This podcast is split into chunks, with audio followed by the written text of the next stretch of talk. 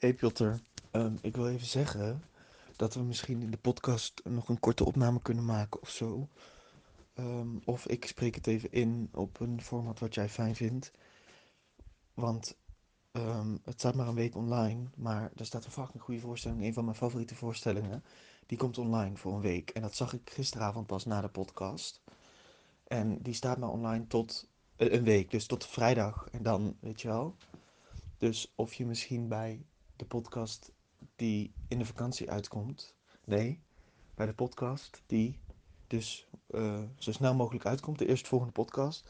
Een klein stukje, tekst van mij erbij kan zetten van... Hé jongens, ehm, ik zie dat Platonov uitkomt. Platonov een super voorstelling over. Hij is online te bekijken. Hij is door Theater Utrecht. Eh, want dat zou ik echt super vet vinden als de mensen die het luisteren dat weten.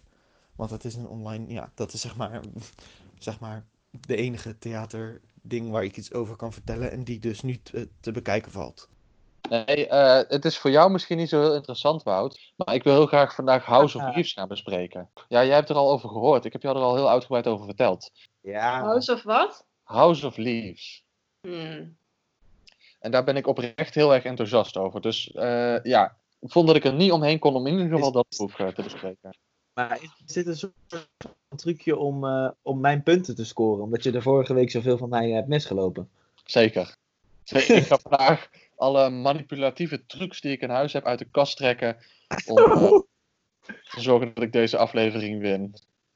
Misschien win ik wel. Want dat debakel van vorige keer, dat eh, wil ik niet eh, herhaald hebben. Ja, dan kunnen jullie wel lachen, maar het was echt een hel.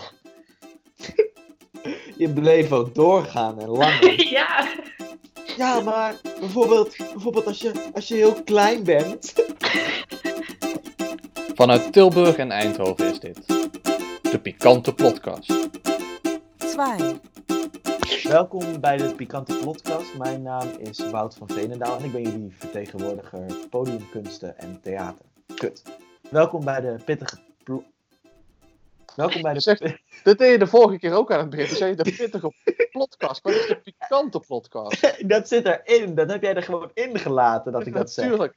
Het is verschrikkelijk. Het is, echt, het is echt heerlijk. Het is ook meteen na de, de, de, de, de lied. Ja. Welkom Dit bij is de de Pikante Pikante Podcast. En dan zeg jij, welkom bij de pittige podcast. Zo lul. Oké.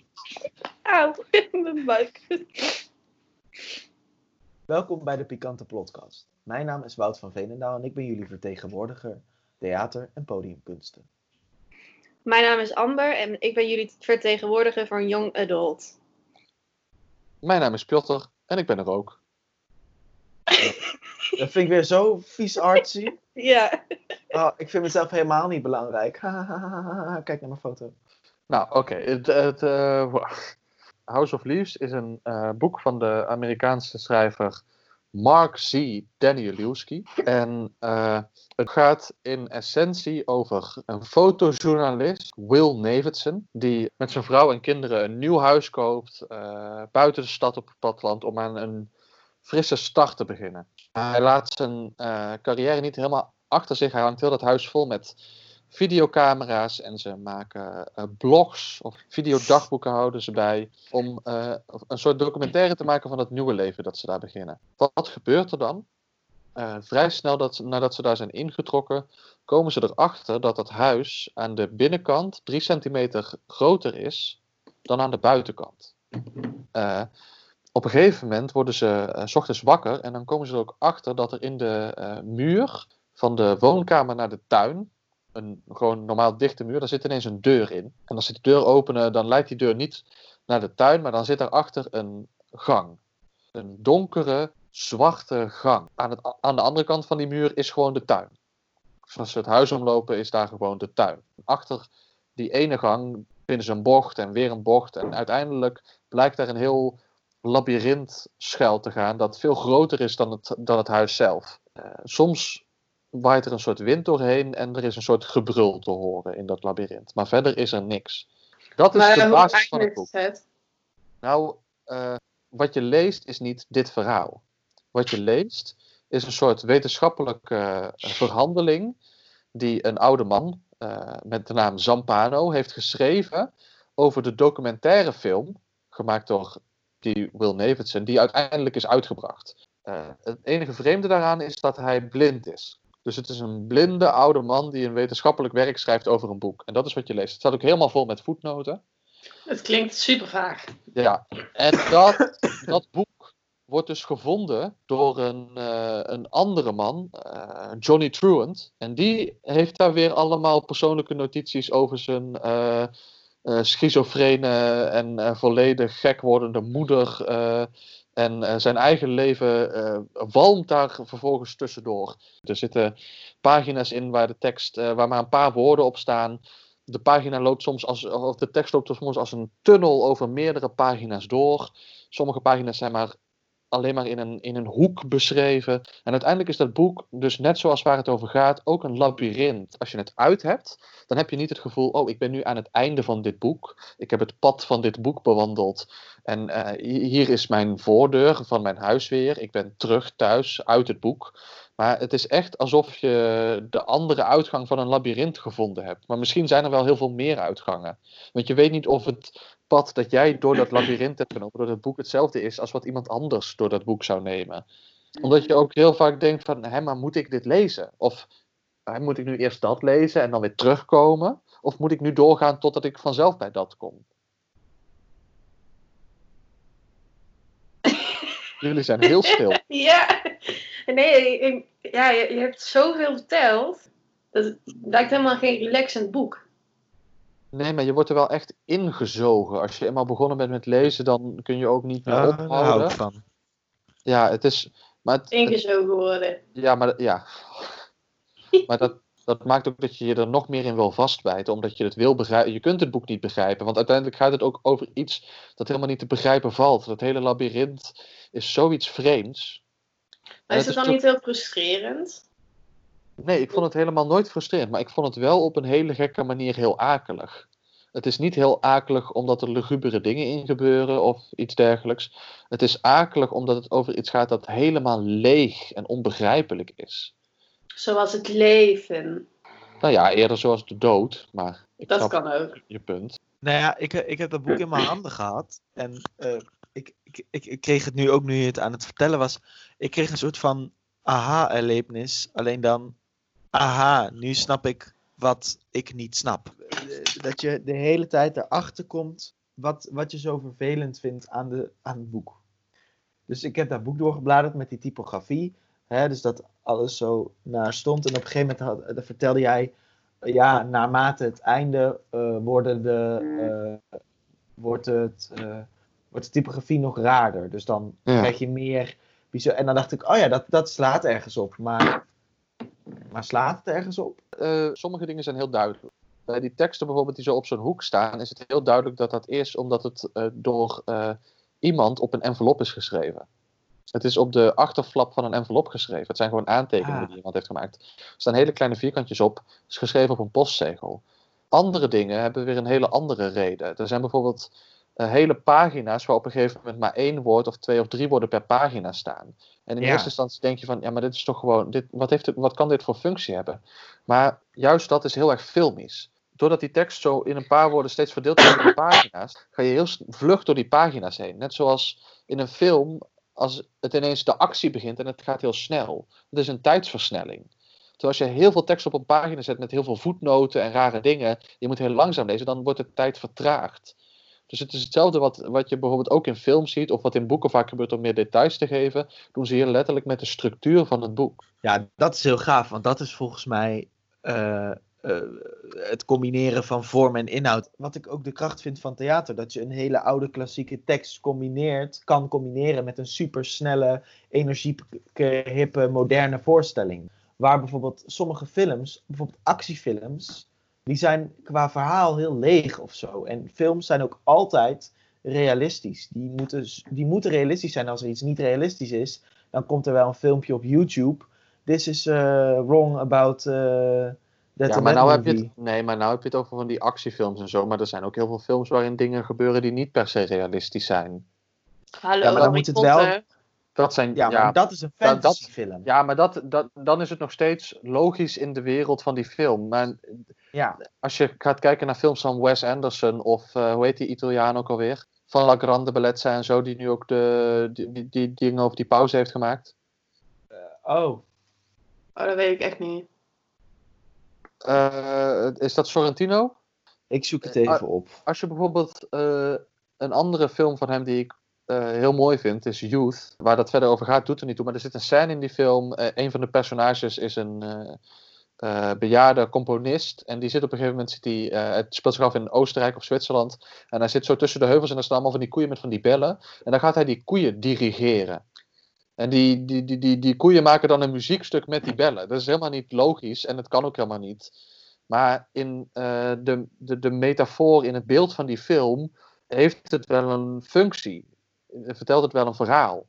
Dus film hoeft helemaal niet altijd realistisch te zijn. Film kan ook metaforen gebruiken. Mensen staan er alleen heel vaak niet voor open. Nou, boeien, laat maar. Ja. Amber, heb je een beetje, een, eh, heb je een beetje begrepen waar het boek over gaat? Ja, Wat? maar of ik hem zelf zou lezen, nee. Veel te ingewikkeld. En ook als ik aan het lezen ben, wil ik gewoon lekker relaxen. En als ik dan ook nog allemaal dingen moet gaan doen en allemaal weer terug moet gaan, dan ben ik helemaal weer kwijt waar ik was. Het moet voor mij gewoon. Ja, Op één lijn ook een keer uitgedaagd worden door een boek? Dat je er echt mee moet worstelen, moet vechten. Amber houdt niet zo van uitdaging. Dat vind ik bullshit. Ja, daar doe je er echt mee tekort. Daarom, daarom, daarom denk ik ook, Maar ik weet gewoon niet of dat Hoe echt jij voor mij is. hoe jij met boeken bent, ben je totaal niet in de rest van het leven. Nee, omdat ik juist met lezen wel kan relaxen en ik relax nooit. ik kan niet relaxen. Oh, nou ja, grappig dat je dat dan met lezen wel kunt. Ja, dan word ik gewoon rustig. En anders ben ik altijd zo bezig in mijn hoofd. En dan ben ik weer aan het stressen, krijg ik weer hoofdpijn. En dan, ja, Nou Ja, een boek dwingt je wel om eh, niet met iets anders bezig te het is zijn. gewoon, ja, gewoon, je moet je nou Ja. even afzonderen. Want anders kan je het ook niet lezen. En dat heb ik bij film helemaal niet. Ik ga gewoon, even, ga ik gewoon even op mijn telefoon, want de film die gaat toch verder. Maar, dan, oh, maar hoe is het dan als je een film in de bioscoop kijkt? Ja, dan komt er dus waarschijnlijk weer een scène of zo. En dan denk ik aan iets anders. En dan ben ik alweer helemaal weg. Ik wil, binnenkort wil ik het ook wel, eh, ik wil in deze podcast ook wel aandacht geven aan films die nu niet in de bioscoop komen eh, door deze hele eh, ja, situatie. Je mag het gewoon zeggen hoor, corona. Ik, ik, er zijn zoveel in juli. En ik weet niet of de bioscopen dan misschien wel weer open zijn of misschien niet. Maar in juli komt eh, een film uit waar ik heel erg naar uitkijk. Dat is de, The French Dispatch. Dat is de nieuwe Wes Anderson film. Hmm. En nou ja, ik hoop gewoon heel erg dat ik die in de bioscoop kan gaan zien. Want het lijkt me heel raar als, als, als ik die film dan voor, voor het eerst zie. En het- ik moet het op mijn laptop kijken. Het is ook een hele andere ervaring hoor. En het duurder. Ja, dat geld heb ik er wel voor over. Ja. Maar Nou. vertel, Wout. Wat heb Ja, jij meegenomen? Moet ik? Ehm, nou ja, ik heb voor eh, deze keer Ibsenhuis gekozen.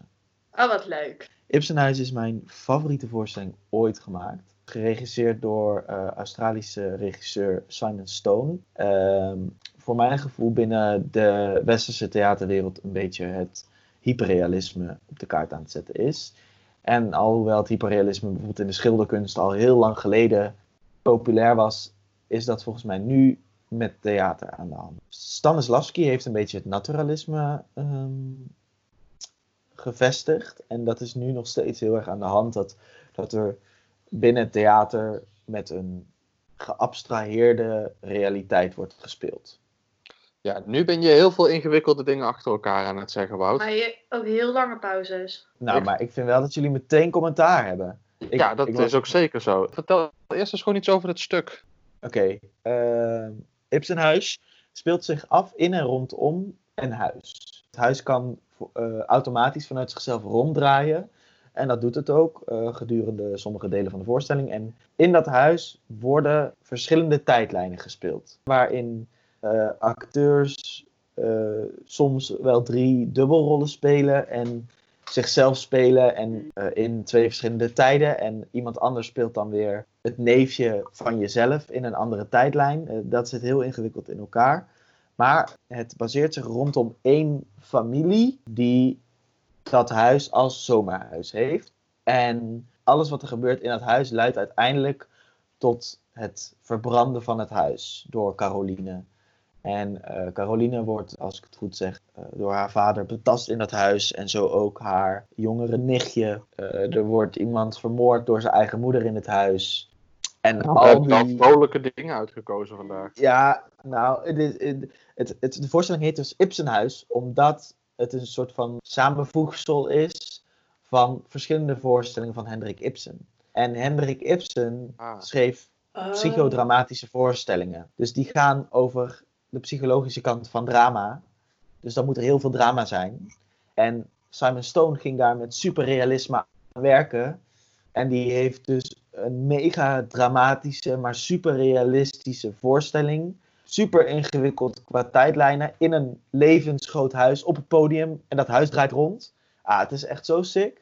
Ja, ik heb foto's Eh. gezien van dat huis. Dat ziet er echt zo vet uit. Ja. En in de pauze breken, strippen ze het hele huis. Dan kom je terug naar de pauze en dan is het hele huis gestript. En dan gaan ze tijdens het, het tweede bedrijf het huis weer opbouwen. Nou, dat is toch sick? Waar kunnen we dit zien? Dat is een beetje het probleem. Niet. Eh, Niet hij is nu. niet te zien. Ja, dus nu Hij ben je een stuk aan het pitchen voor ons. Dat we Ja, helemaal niet kunnen bekijken. omdat, omdat ik wil dat hij in reprise gaat. En dat hij eh, na de coronacrisis, omstandigheden, bla bla bla, weer gaat spelen. Ja, ja. Nou, Amber, je kunt dus straks punten geven aan een stuk dat je nooit kunt gaan bekijken. Of aan een boek dat je eventueel gewoon op bol.com kunt kopen voor 20 euro. Je kunt ook gewoon toneel Dus, op eh, Amsterdam, of sorry, je kunt ook gewoon Internationaal Theater Ams- Amsterdam mailen en zeggen: hey, mag ik alsjeblieft de registratie van Ibsenhuis? En dan zeggen ze nee. En dan heb je hem nog steeds niet, maar je kunt het gewoon proberen. Er is een registratie van. Je kunt ook Nou- de trailer kijken, het is een hele mooie trailer. Ja, het is, ik wil er gewoon over vertellen, want ik wil, ik wil dat mensen dit weten en ik wil dat gewoon dat die Voor voorstelling. als Hij er speelt misschien namelijk ooit nog. nog een nieuwe Hij- komt. Hij was toen corona begon, zeg maar, op tour in volgens mij Portugal of zo, of Brazilië. Maar ik vond, ik, vond, ik vond jou goed voorbereid, Wout. Ja, beter dan de vorige keer in ieder geval. Ja. Maar ik, ik werd een beetje halverwege afgekraakt door eh Piotr. Zijn, ja, Ja. dit hij speelt niet meer. En het is hyperrealisme en eh, eh, wat zijn er allemaal nog meer? Weet ik Ik weet niet. het niet eens meer. Ik heb het niet eens onthouden. Het kwam ook helemaal niet binnen. En dat zeg ik, hè. Ja, maar de rest die kwam wel al- binnen. Ja, daarna Ja, werd het praat- interessant. Toen werd ik ook Oh, helemaal ja, oh, nee. Daarna werd het wel eh, interessant eh, ineens. Nou, Maar zou ik mijn praatje doen? Ja, ik ben heel benieuwd wat jij deze week voor ons hebt meegenomen, Amber. Vertel, Een brand boekje. los. Een boekje? Five feet apart. Hmm. Vijf voeten apart. Nee. Vijf stappen van jou af. Zo heet hij in het Nederlands, volgens mij. Echt waar? Ja. Oh, dat is echt verschrikkelijk. Maar is, dit is Hij- gewoon een Engels boek. En eh, er is nou ook een nieuwe film van met Cole Sprouse, volgens mij. Oh, Maar ik heb, ik heb de film... voor de mensen die die naam niet kennen, Cole Sprouse is Zack of Cody. Van Zack en Cody. Hij was Cody. Cody van Zack en Cody. En hij speelt in Riverdale. Ik ken Zack en Cody ook niet. Dus Jughead. eh, dat hier heb ik helemaal Zack en. Cody. Sorry, host. Ja, wel van naam. Wacht even. Heb jij überhaupt iets van een... Hoe heet dat? Jeugdtijdperk heb, jij, gehad? heb, je, heb je ooit Jetix gekeken?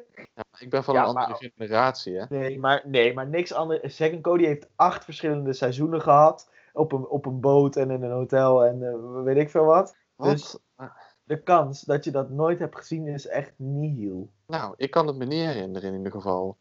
Nou, het boek heet dus Five Feet Apart. Het is geschreven door Rachel Lippincott met Mickey Darthree en Tobias Iaconis, als ik het goed... eh Wacht even, dit boek heeft drie auteurs. ja. Er staat dan Rachel met Mickey en Tobias. Waar is dat nou weer goed voor? Dat weet ik ook niet. Ik, ik heb het niet geschreven. Ik ken die vrouw niet. Dat is waarschijnlijk niet heel goed, anders zou het wel eh, gewoon een goed boek zijn. Ja, ze was, ze was niet goed genoeg om er in het eentje te schrijven. Toen heeft ze er nog maar twee andere mensen bij gevraagd. Precies. Wat hebben die dan Een beetje gedaan? zoals ik Of die een podcast wil opnemen en dat, ik dan, en dat ik dan jullie erbij vraag omdat ik het alleen niet kan. Dat is waar. Ja. Dat, dat is ook zo. Nee, het, was wel, het was wel een idee dat, dat eigenlijk meer van Piotr kwam. Helemaal. Nou, mag ik nog mijn praatje doen of hoe is het? Ja. Nou, het verhaal speelt zich af in een ziekenhuis. De hoofdpersoon is Stella en zij heeft cys- cystic fibrosis. Dat is Of het een gaat hier over een ziek kind. Ja, alleen dit keer niet een kankerkind. Nee, maar cystic fibrosis. is een aandoening aan je longen. Het gaat ook wel over die ziekte, want zij ontmoet een jongen en hij heeft precies dezelfde ziekte. Och, en hij, hij heeft scheid aan dat hij die ziekte heeft. Oh my god. heeft, maar dit Hij is toch gewoon het Oh, plot hoe heet van dat? Stars? Oh ja, Nee. The Fault in Our Stars. Dit boek heb ik al ooit gelezen. Daar Ja. gaat het niet om. Oh nee, dat boek heb ik hè? nooit gelezen, omdat, Nee. ik gewoon, eh, omdat het een kutfilm was. Maar ik John gewoon Green- heel eventjes mijn vraag doen, zonder dat jullie mij heel erg gaan onderbreken. Echt kut, jongens. Amber, je zit gruwelijk door me heen te Nee, praten. Ik probeer de hele tijd iets te zeggen tegen Wout. Piotr, sorry, wat zei? Ik kon je niet zo goed verstaan. Die John Green van The Fault in Our Stars, Ja. die maakt samen met zijn broer dus echt een ontzettend leuk eh, educatief YouTube-kanaal over eh, geschiedenis en over eh, natuurkunde en hoe heet het ook weer? Crash Course. Ik, weet, ik ken hem echt alleen maar van zijn boeken. Maar Ja, ik dat heb is van hun. Dat zit zo goed in elkaar. boeken. En dan schrijft hij Oh. van die flauwe, flauwe tieneronzin. Dit, mijn, mijn praatje gaat helemaal niet over de Our Stars. Nou, Amber, eh, maak je praatje. nog- Nee, het heeft helemaal geen zin, want dan krijg je die punten toch niet. Ja maar, ja, maar je doet het niet alleen voor ons. Ja, oké, ze Ja. hebben allebei cystic fibrosis. Nou, hij wil gewoon leven, dus hij heeft een beetje scheid aan al die behandelingen. Alleen zij is dus heel erg dwangmatig, omdat zij nog gelooft dat zij beter wordt. Dus hij probeert de hele tijd dichterbij te komen. Als twee mensen met cystic fibrosis dicht bij elkaar komen, kunnen ze allebei doodgaan. Omdat er dan bepaalde stofjes naar elkaar toe gaan, waardoor ze een klaplong of zo kunnen krijgen. Zoiets is het. Dus ze kunnen, niet in, ze kunnen elkaar niet aanraken. Dus het is ook Romeo en Julia. Of een liefdesroman terwijl, tijdens de anderhalve meter regel. Ah ja, gewoon corona. eh, ja, Ja, ja, coronaliefde. Ja. Nou, op een gegeven moment eh, verliest zij ook een beetje hoop, volgens mij. Nee, nee, knip daar eruit. Dat is niet waar. Dit laat hij er sowieso in. ja. Nee, op een gegeven moment ligt zij hem beter kennen en wil ze ook dat hij zijn behandelingen gaat, eh, gaat doen, omdat ze eenmaal verliefd op hem wordt. Dat doet Ja. hij dus uiteindelijk. En Oh. alleen op die manier krijgt zij ook meer scheid. Dus op een gegeven moment loopt zij weg samen met die jongen. Hè? Waarom gaat die jongen dat doen? Omdat hij altijd al scheid had, maar hij deed het voor Ah, haar. Oh, dit is zeg maar dezelfde tienerzooi als het vorige boek. Nee, Oké, Dat is haar categorie, ja, Wout. Je bent nu haar hele categorie, haar hele functie in deze podcast aan het afvragen. ja, dat is nou eenmaal young adult. Nou, op een gegeven moment lopen hun dus Er een wordt paar ook wel goede jongen dood geschreven. Hè? Er wordt ook wel goede jongen dood geschreven. Dit goede films en boeken. Ik neem, volgende week neem ik een goed young adult boek mee voor jullie. Zou ik dan thuis blijven? Je bent Nee, dan thuis. mag jij een, een voorstelling, theatervoorstelling doen. Oké. Nou, dan is dat afgesproken in ieder geval. Nou, zou ik gewoon stoppen dan? Ja, ik Ja, heb ook helemaal geen zin om het boek te wel. lezen. Kijk, jullie vinden het toch niet. Maar ik ben wel de enige die echt gewoon aan één stuk blijft doorpraten zonder de hele tijd... ehm, Ja, En het zieligste is dat je Ehm, ook helemaal ehm, een, ik heb heel, me wel gewoon goed een voorbereid. heel boekje hebt toch gewoon een heel volgeschreven. boekje voorgeschreven met Ik heb, aantekeningen. ik heb gewoon een paar punten en jij hebt een heel boekje. Ik heb het boek waar ik het over heb, heb ik niet eens. Dat heb ik uitgeleend aan Lieselot. Die zit dat nu tussen de schapen te lezen. Oké. Nee, maar het probleem met je, wat er steeds gebeurt, is dat jij het dan zegt en dat ik dan denk, ah ja, oké, huh, wat? Wat gebeurt er in dat boek? Dus ik ga wel mee met wa- wat je zegt, maar ik ga gewoon niet mee met de inhoud van het boek. Dus je, jij bent heel overtuigend, alleen je boeken nog niet. nee, je moet gewoon een ander boek kiezen. Ja, maar ik heb echt superveel boeken en ik vind ze allemaal goed. brengen. Dus jullie moeten gewoon je bek tegen houden en gewoon naar mij luisteren. Oké, nou, we zullen beloven dat we de volgende keer beter naar je luisteren. Oké, Ja, dank je. Maar voor nu eh, zijn we Zullen er we- wel een beetje klaar mee. Ja, zullen we de punten gaan doen? Want ik ben er Nou, echt zin in. ah, shocking. Ik Ik, wel- heb een nul. Nou, pak er een papiertje bij. Maar je mag niet iemand nul punten geven, toch? Nou, jij hebt 10 punten te verdelen en je mag in principe zelf verdelen, eh, eh, kiezen hoe je het wil verdelen. Oké, nou, eh, Amber, volgens mij mag jij ook het spits afbijten. Ja. Wout 8, Piotr 2. Nee. Ja. Hè? Twee? Ja. Waarom? Ik ga hem, ja, weet je, ik vond hem heel vaag. En ook gewoon het boek zelf, niks tegen jou. Ik zou hem zelf gewoon echt niet lezen. En heel mijn principe om te lezen is om te relaxen. En dat heb ik totaal niet bij jouw boek. Nou, Wout, welke punt heb jij gegeven? Ja, ik heb jou er acht gegeven, Piotr, en ik heb er twee voor Amber. Ja, jezus. Maar dit is wel heel, een hele nare situatie. Ja, want ik moet nu vertellen wat ik heb opgeschreven. Ja. Wat heb jij opgeschreven? Nou. Shit. Ja, Nou, Wout, ik heb jou zes punten gegeven en Amber vier. Nou, Wout heeft 14 punten, Piotr 10 en ik 6. en wat betekent dat? Dat Wout dat de betekent dat Wout weer heeft week. gewonnen. De keer, maar echt ook weer met een kutpraatje. Wat- Ik- Ja, maar echt. En ik heb maar- deze keer echt mijn best gedaan. Ja, Ik ik denk heb het dat- ook en jullie luisteren niet eens. Ik heb niet eens mijn verhaal kunnen afmaken. Nee, oké, maar ik denk dat theater... mensen die echt van theater houden, mijn praatje oprecht wel interessant vinden totdat jullie me gaan afkappen. Omdat het gewoon, ja, niet op jullie niveau is. Volgens mij doet Piotr HBO en jij MBO hoor. Ja, maar filter daalt Wie in zijn niveau. Dus Wie gaat er die maakt volgend, het eh, wie gaat er volgend jaar naar de universiteit? Voor de... Piotr maakt zijn Dat is zeker. Ik maak het toegankbaar. praatje- Ja. Toegankelijk. ja, maar jullie praten door mij heen en dan kan ik niet normaal denken. Kijk, Piotr maakt zijn praatje toegankelijk voor de doelgroep. Ik probeer slim over te komen. Nou, blijkbaar scoor je daar wel punten mee. ja, trouwens. blijkbaar, blijkbaar Dus de volgende dat... keer ga ik ook zeggen, ja, dit is een super surrealistisch boek. En eh, er zit een heel huis in. Dat ook helemaal eh, afbrandt aan het eind. eh. En dan kunt, krijg je ineens allemaal en je- punten van je kunt het boek ronddraaien. Ja, jezus. Dat Nee, maar volgens mij is meer het probleem dat jullie elkaars dingen gewoon echt heel kut vinden de hele tijd. En dat jullie allebei gewoon daarom de meerderheid van je punten aan mij geven. Volgens mij Ik is dat... het ook. Ik want ben onze- benieuwd naar volgens volgende mij is week. namelijk onze gelijke interesse is theater. Ja. en- Nou, Wout, ik kan heel eerlijk zijn en zeggen, ik heb jou niet meer punten gegeven omdat het over theater ging. Ik heb jou gewoon veel punten gegeven omdat het van Amber helemaal ruk was. Dat heb ik dus ook precies gedaan.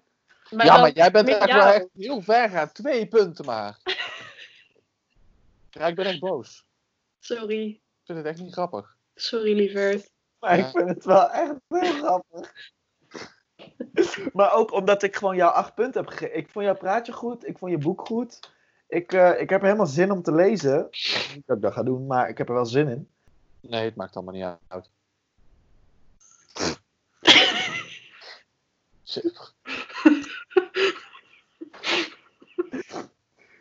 Ja, maar. Maar Piotr, jij was degene die heel graag punten wilde verdelen voor het wedstrijdelement. En toen zei ik nog, nou ja, volgens mij is het informeel en kan het ook grappig zijn als we geen... Nee, het wedstrijdelement maakt het spannender. Je vindt het gewoon niet leuk als jij verliest. Waar kijk jij naar, Piotr? Ja, weg van jullie. U luisterde naar de tweede aflevering van de Pikante Podcast. Het is ook niet Veni Vidi Vici, maar Veni Vidi Vici. ik vind dat we daarmee moeten beginnen. Wil je die nog een keer zeggen en dan iets langzamer, Piotr? Het is ook niet Veni Vidi Vici, maar Veni Vidi Vici.